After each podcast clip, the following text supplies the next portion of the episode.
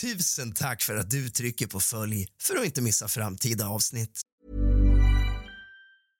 Everyone knows therapy is great for solving problems, but getting therapy has its own problems too, like finding the right therapist, fitting into their schedule, and of course, the cost. Well, BetterHelp can solve those problems. It's totally online and built around your schedule. It's surprisingly affordable too. Connect with a credentialed therapist by phone, video, or online chat, all from the comfort of your home. Visit betterhelp.com to learn more and save 10% on your first month. That's BetterHelp H E L P.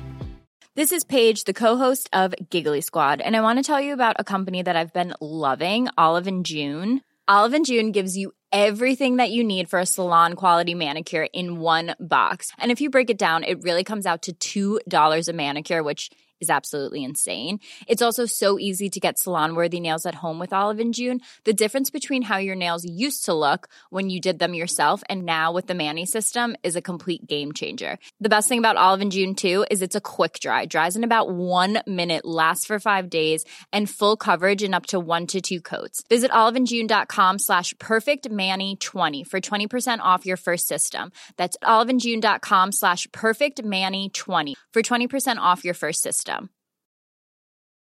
This is Paige, the co-host of Giggly Squad, and I want to tell you about a company that I've been loving, Olive and June. Olive and June gives you everything that you need for a salon quality manicure in one box. And if you break it down, it really comes out to $2 a manicure, which is absolutely insane. It's also so easy to get salon worthy nails at home with Olive and June. The difference between how your nails used to look when you did them yourself and now with the Manny system is a complete game changer. The best thing about Olive and June too is it's a quick dry, dries in about one minute, lasts for five days, and full coverage in up to one to two coats. Visit oliveandjune.com slash perfect Manny 20 for 20% off your first system. That's oliveandjune.com slash perfect Manny 20 for 20% off your first system. Du, fan har du en cigg? All right, allesammans. Varmt välkomna tillbaka till Rask och hoppas att ni alla har haft en helt fantastisk midsommarafton. Hörni, jag tänkte säga att solen skiner ju. Det är sommarlov, en del har semester, men det är söndag, alla är lediga. Det är så här soft, folk har haft en intensiv helg. Folk har druckit, folk kommer vara bakis fram till jul. Folk ligger och bara slappar, så att jag tänkte så här, där där du sitter och slappar nu, vi ska bara åka runt och snacka lite grann om några grejer som jag vill lyfta. Än att sitta där inne bland alla tända ljus och svettas. Vi kan åka runt i frisk, kall luft istället. Men det som jag vill snacka om är Mattias Borg och den här ubåten. Så att vi ska bara ta oss en liten snusaluring. Sen så åker vi bara planlöst runt och snackar lite skit. Jag lyssnade idag på en podd om Mattias Borg. En podd som heter Försvunnen. Och eh, det är lite roligt för jag kommer faktiskt medverka lite kort i den. Jag vet inte hur långt det blir. Eh, han spelade in den här killen som gör den, jag tror han heter Alessandro. Han spelade in den i, eh, ja men vi kanske snackade i april tror jag det var. Eh, och så släpper han podden nu i juni. Första avsnittet är släppt och jag vet inte hur många delar det kommer bli. Men eh, det är riktigt spännande och informativt för där får man se alla aspekter av det också. Och han belyser lite det som jag har sagt hela tiden. Ungdomarna i Ljungby säger en sak och polisen i Ljungby säger en annan sak. Och det framkommer även i den här podden. Det är så pass tydligt. Ungdomarna i Ljungby säger så här, men Mattias han lämnade festen i bara strumpor och skor, men det var ingenting konstigt. Han, eh, han sa, jag sticker nu, hej hej, och sen så var han bara borta. Mobilen var kvar, jackan var kvar och skorna var kvar. Och ni, ni har ju alla varit ungdomar, antar jag. De flesta ungdomar vet ju Alltså hur ska jag summera allting? Hon, han pratar med en kompis till Mattias som var med under kvällen. Hon säger så här, ja, men det har varit en hel del krökande med bröderna. Och det är även intrycket som jag har fått.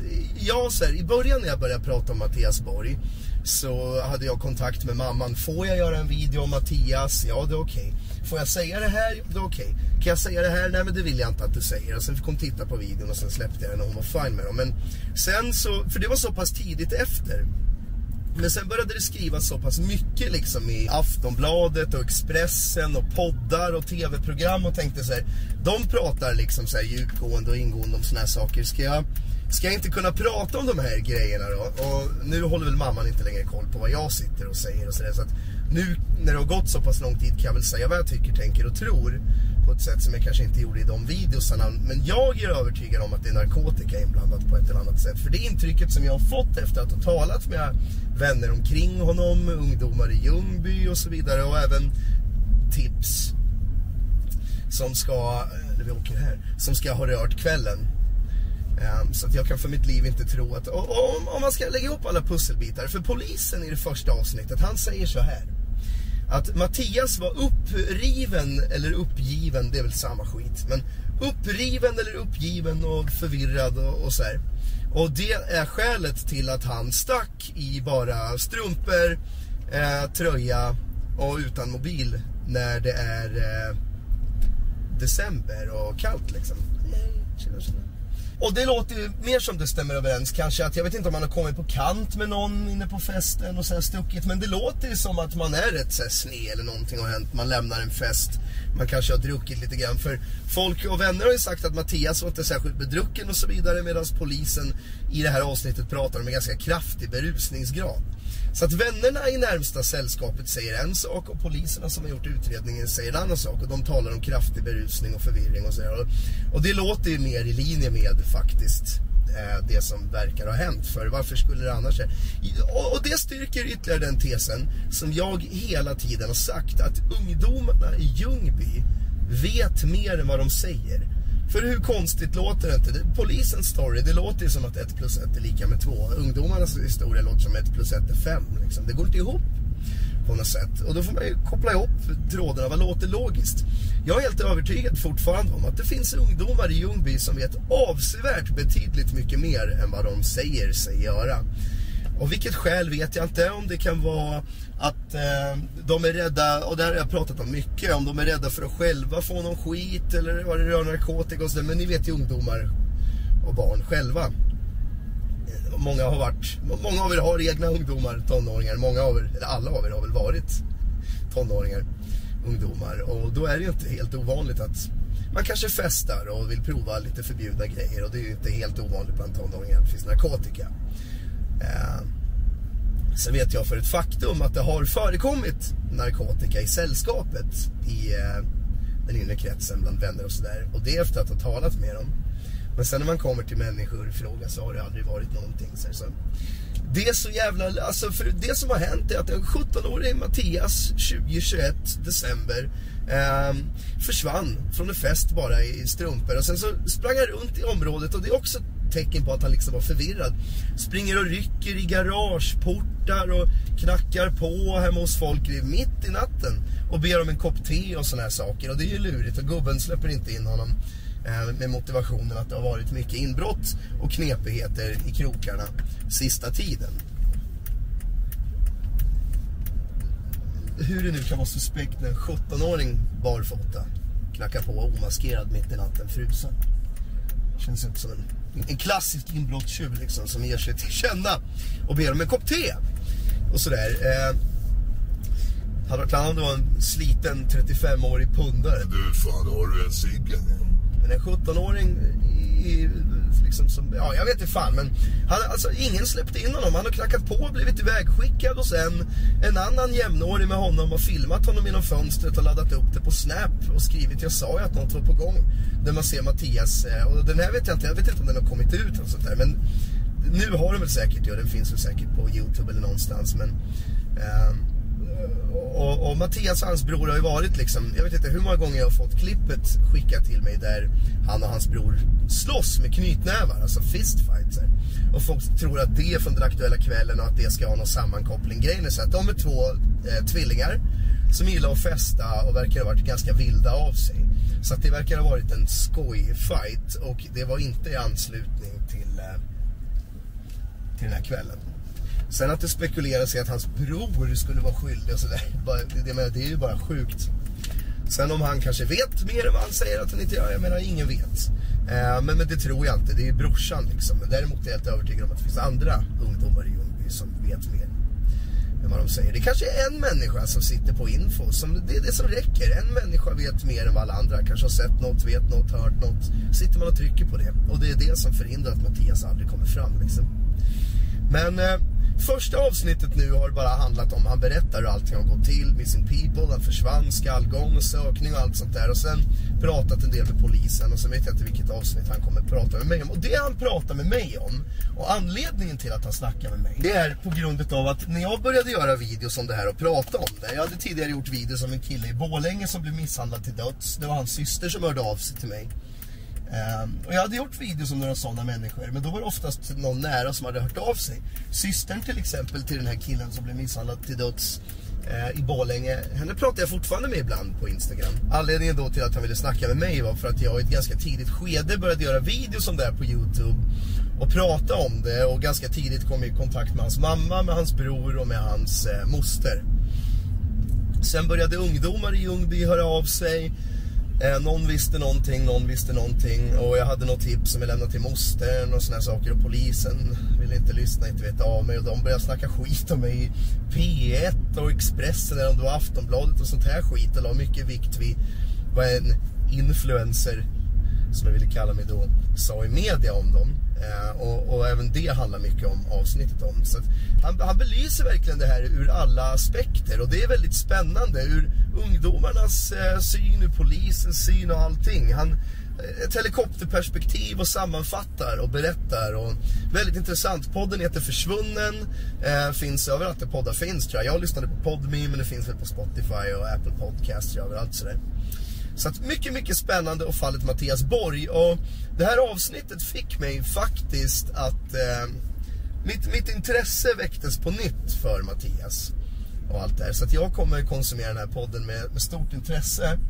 Och jag hoppas att ni kommer göra det också. För det är någonting som har berört väldigt mycket, många.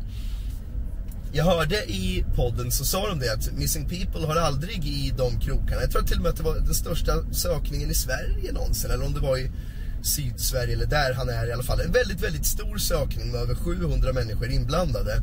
Så att det har ju väckt känslor hos väldigt, väldigt många. Och Mattias Borg är fortfarande försvunnen. Och än idag vet ingen var han är.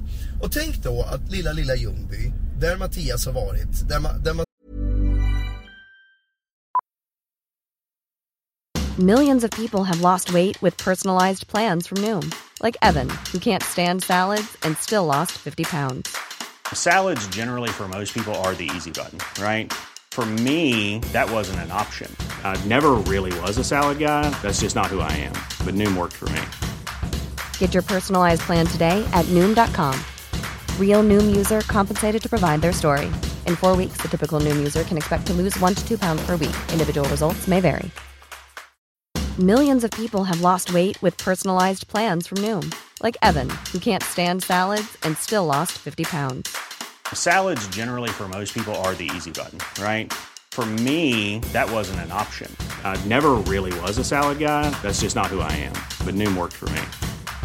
Get your personalized plan today at Noom.com. Real Noom user compensated to provide their story. In four weeks, the typical Noom user can expect to lose one to two pounds per week. Individual results may vary.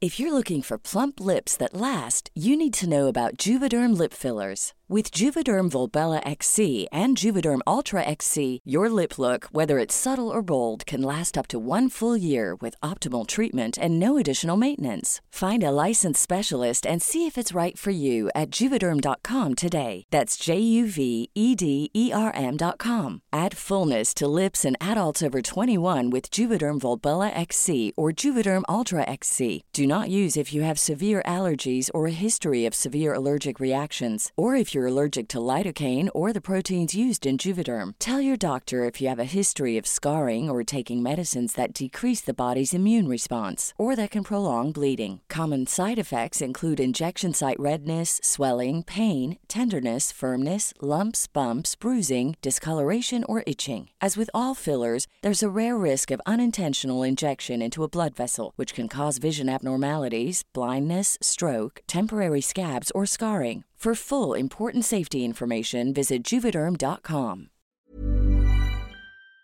senast visste att han var där utgick Missing People ifrån. Och kan ni tänka er att det deltar över 700 personer i den här sökinsatsen.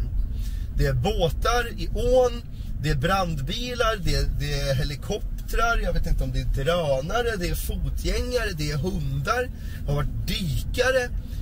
Man har letat i luften, under vattnet, på marken. Man har letat verkligen över, över, överallt.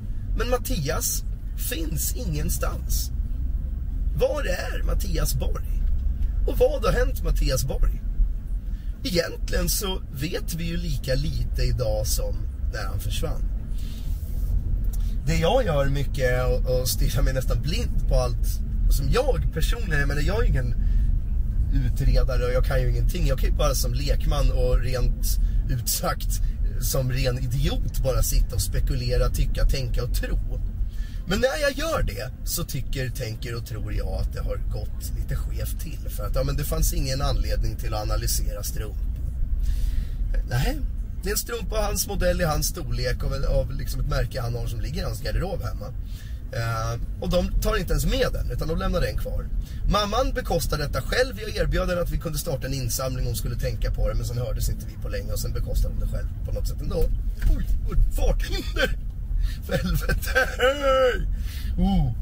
Ska bara säga att den här bilen gick ut igenom besiktningen. Det var alla spindelleder och ljusinställning för att farfar hade dragit husvagnen. Men, men nu är det åtgärdat och fixat och besiktad och eh, inget körförbud längre. Så att nu kan jag köra runt i den igen. Så det är skönt. Men nu får jag väl åka in till verkstaden igen när jag hoppade på farthinder. Men vad fan ska jag säga nu? Mattias Borg, jag har varit så jävla tagen av det här jävla farthindret. Så att, eh, jo. Det jag tycker, tänker och tror då är att, eh, ja men som strumpan där till exempel. Mamman bekostade det själv och skickade in den. Och DNA-analysen visade ju att den med största sannolikhet tillhör Mattias. Man kan ju inte säga 100% sådär för han har ju en bror och sådär kan ju lika gärna vara hans strumpa. Men vad fan är oddsen? Jag antar att hans brorsa hade haft koll på om hans strumpa fattades liksom. Mattias har ju bevisligen lämnat sina skor kvar på festen han försvann ifrån och lämnat till bara strumplästerna. Om han då har liksom knallat upp i skogen, eller kutat över rätt ord helt enkelt. Så är det ju inte särskilt långsökt att tänka att strumpan kan fastna i en jävla kvist eller gren och, och dras av och bli kvar där. Men nej, det lämnades kvar och då kanske man kan säga så här, jo men vad har det för signifikans och betydelse då för utredningen? Jo men då kan man ju utgå ifrån att ännu en plats där man 100% ja, om det nu inte är någon annan strumpa, Mattia, hans bror till exempel, men vi får utgå att det är hans strumpa. Då kan man ju vara nästan 100% säker på att här har han faktiskt befunnit sig. Då kan man ju dra dit hundar som kan identifiera doft och såna här saker, men det gjorde man ju inte. Strumpan lämnade ju polisen som har hand om utredningen kvar där. Till för väder och vind att liksom röja undan spår. Till mamman gick tillbaka och plockade upp den och själv bekostade DNA-analysen. Där det visade sig att ja, men den här tillhör mot Mattias. Så att av det skälet tänker jag att det kan ha signifikans för betydelse. Jag, men, jag menar, när en 17-årig pojke försvinner så bör väl alla eventuella spår vara av betydelse. Även om det bara är just eventuella spår. För jag menar, man får väl greppa efter allt man kan. Och visst, det är tid och pengar och resurser och så här, men jag menar, vart ska tid och pengarna och resurserna läggas om inte vid en 17-årig pojkes försvinnande mitt i natten? Sen är det ju så här också, någonting som hemsöker mig än idag. Det är det faktum att både mamman och brorsan hörde rop på hjälp uppifrån skogen. Och det tycker inte jag att det pratas nog om. För det innebär ju att någonting med största sannolikhet faktiskt bör ha hänt honom. Om jag får sitta och spekulera, tänka och tro så tror inte jag bara att han... Alltså jag, det, det måste ha varit, vad är det de säger på engelska? Foul play, alltså något lurt inblandat. Det kan inte bara ha varit att han har irrat bort sig själv för han ropar ju... Vi, vi får utgå ifrån att det är Mattias som ropar på hjälp från skogen. För varför, och de tycker ju att det låter som han och de ropar efter honom och de rör sig ditåt där de tycker att det låter. Jag menar, vem känner igen en röst om inte mamma och bror? Så att antagligen har han varit uppe i skogen och därifrån eh, ropat på hjälp. Varför ropar man på hjälp? Ja, men då behöver man ju hjälp. Då händer det väl någonting. Vad kan hända i en stilla skog? Liksom, så här? Ja, man kan ju bara spekulera. Det är ju faktiskt det enda man kan göra. Och det kanske de säger att man inte ska göra, men om de inte gör det, hur ska man annars komma fram till det? Men man måste ju överväga alla potentiella tänkbara alternativ av vad som kan ha hänt. Så, så känner jag i alla fall, som lekman och idiot. Men det om eh, Mattias Borg, tror jag. Jag tror inte jag har något mer att säga om det just nu. Jag kommer nog uppdatera mer efter nästa poddavsnitt. Men den här ubåten då, hörni, som är borta. Vad fan ska man säga om den? Alltså, den har jag följt med, eh, med stor fascination och stort intresse. Och det kanske låter hemskt att säga, men om ni säger annat så ljuger ni också. För att man sätter sig in i tanken av hur hemskt det är att vara försvunnen i en jävla ubåt i fem dygn. Nu visar det sig att de imploderade med största sannolikhet samma dag, direkt när de försvann, där när kommunikationen upphörde. Men och, och, om, om det av någon anledning nu inte finns någon som vet vad jag snackar om, så benar vi ut det från början. Och vi gör det simpelt. Det finns ett företag som heter Ocean Gate. Om jag har förstått det rätt. Ocean Gate är som något sorts här företag som, ja, men eh, jag vet inte om det är det enda de gör, men bland annat i alla fall så kan man betala, eh, om jag har förstått det, 250 000 dollar, alltså typ en 250... Här var jag beredd på farten. 2,5 miljoner. Så ger man sig ut på en expedition på ett par dagar där man tar sig från, var det Boston, ut till Titanics liksom wreck site. Och där ute så dyker man ner i en ubåt som de har byggt själva och det här företaget har till och med liksom skrytit med att de har undvikit säkerhetsåtgärder, de har inte gjort några säkerhetstester och de har till och med varnats av experter och så här, det kan gå åt helvete men inte lyssnat och till och med wore it on your sleeve och liksom skyltat med det. Eh, nu var det vad jag tror tredje expeditionen, massor med rika människor och det var ju bland annat en 19-åring med som inte ville vara med. Han var med för att det var fars dag om jag har förstått det rätt och inte liksom ville göra sin far besviken. Han hade sagt till sin moster att han inte var så jävla sugen på det här. Men i alla fall. Han följde med och han skulle ha lyssnat på sin magkänsla. Men i alla fall. Eh, kommunikationen försvann väl en och en halv timme in. Eh, och sen, där, sen var de borta i fem dagar och man misstänkte väl kan de, kan de leva i ubåten och, och den är borta? Eller har den imploderat eller vad fasiken har hänt? Som man letar efter. Nu visar det sig att amerikanska flottan verkar ha vetat om från början att den har imploderat. Ändå har det ju liksom gjorts en... Det har flygit sin experter, utrustning från hela världen, från andra länder. De har lagt ner, jag vet inte hur många miljoners, miljoners, miljoner på sökandet. Och jag vet inte varför inte kust... Eller varför inte flottan kan säga det till kustbevakningen. Det kanske är liksom någon säkerhetsåtgärd, någon tystnadskris, Jag vet fasken. I alla fall. Till slut hittar de delar från den här ubåten då. Och det visar sig att den har med största sannolikhet imploderat. Så att... Eh, ja, och, och, jag läste om den här implosionen, hur den går till. För då var jag nyfiken. Så här, aha, men... För man sätter sig in i situationen och sitta där nere. Så här, hur känner... Och så får man ju världens panik. Men då tänker man så här. Hur upplevde de det? Så jag läste på vad den här implosionen innebär. Hey, it's Paige DeSorbo from Giggly Squad. High quality fashion without the price tag. Say hello to Quince.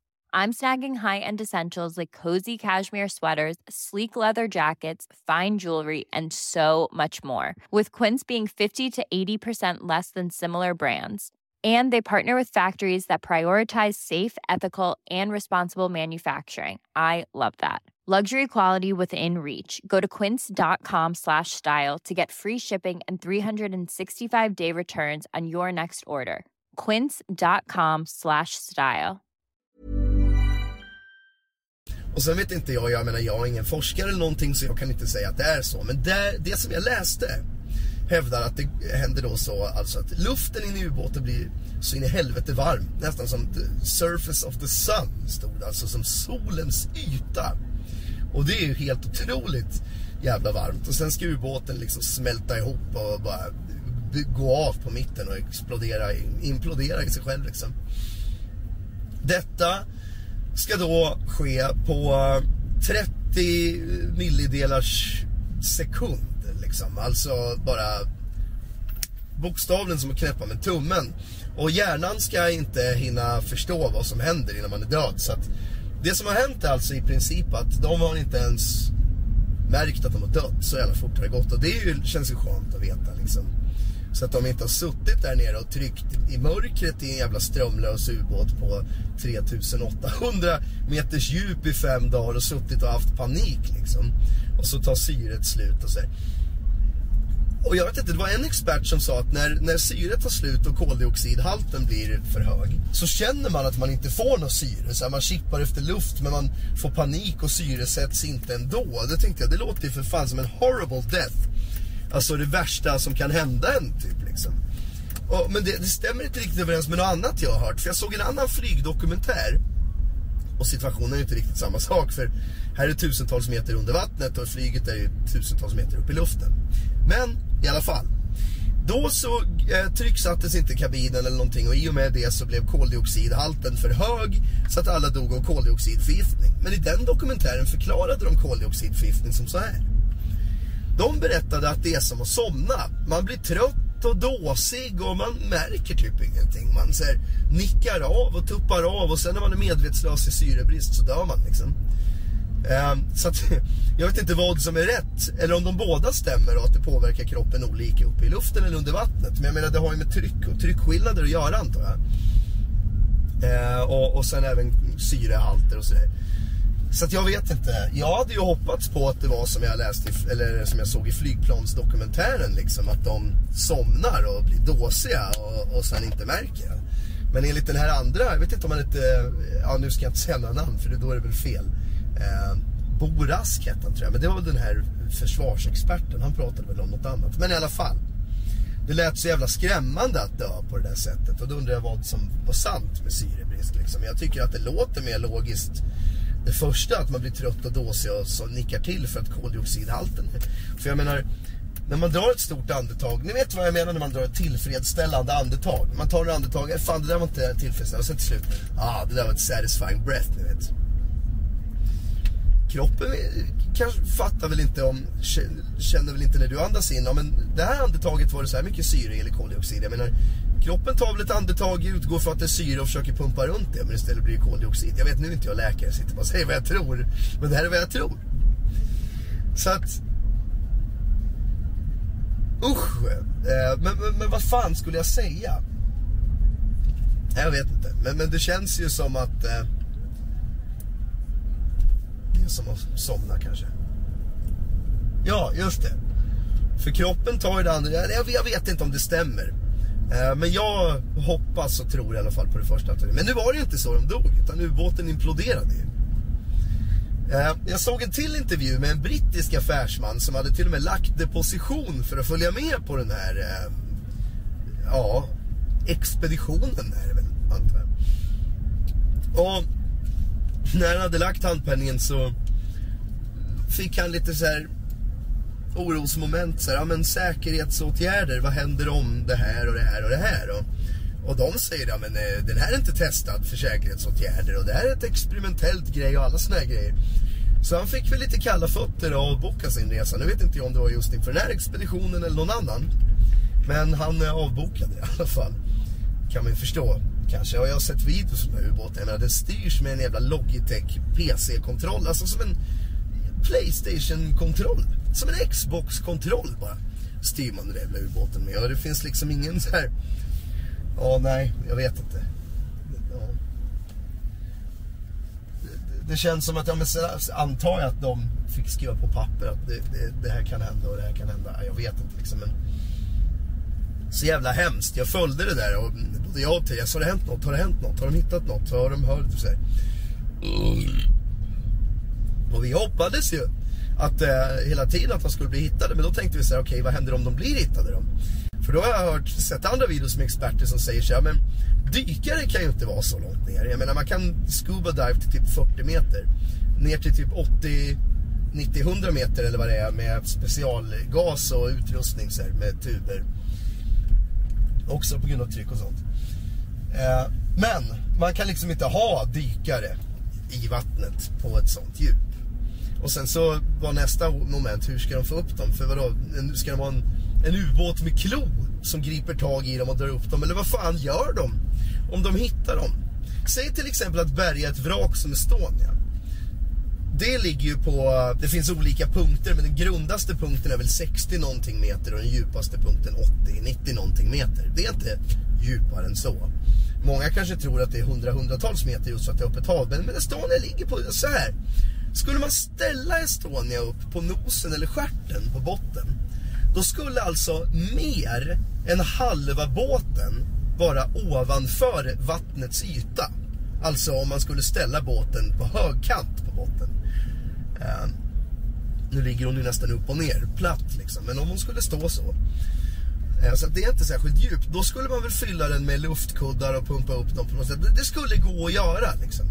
Det här är ett djup, ett helt annat djup. Det finns liksom inte resurser och, och till, alltså möjlighet på samma sätt som att bärga ett vrak som ligger på mellan 50 och 100 meter. Även om det är en så stor storleksskillnad så gör djupet bara äh, i sig själv att det blir en omöjlig uppgift. Så att det jag tänker och det jag vill fråga er är, är det någon som har sett så här, vad nästa skede i planen är? Alltså, det vill säga, vad var deras plan att de skulle göra om de hittade båten, ubåten? Vad skulle de ha gjort då? Det är liksom en cylinderformad bara korv. Det var någon mer som sa på det djupet bör det vara sfäriskt. Så att trycket blir jämnt från alla håll och kanter. Liksom. Nu var det som en tub, en korv bara. Och då trycks den ihop som en kolaburk bara. Ja. Men är det någon som vet vad nästa liksom, steg i planen var? Vad skulle de göra om de faktiskt hittade båten? Säg att de ligger på havets botten strömlösa men de har syre och fortfarande lever om man hör bankningsljud där inifrån. Vad fan hade de gjort då? Hur skulle de få upp båten? Grejen är man kan ju inte öppna den där nere heller på grund av att trycket är så jävla enormt och även om man kunde det så är nästa problem att den här båten, och det är alltså förstå, vet inte om det stämmer, men det jag har hört är att alla kryper in i den här jävla cylindern. Och sen sätter man på locket och borrar igen det med 17 bultar från utsidan. Så att ironin är att även om de skulle ligga och skvalpa uppe på vattenytan, för det skulle ju finnas någon sån jävla ballastgrej eller vad det hette som de skulle kunna lätta vid nödsituationer. Så att båten skulle bara av sig självt flyta upp på ytan. Säg att den hade gjort det.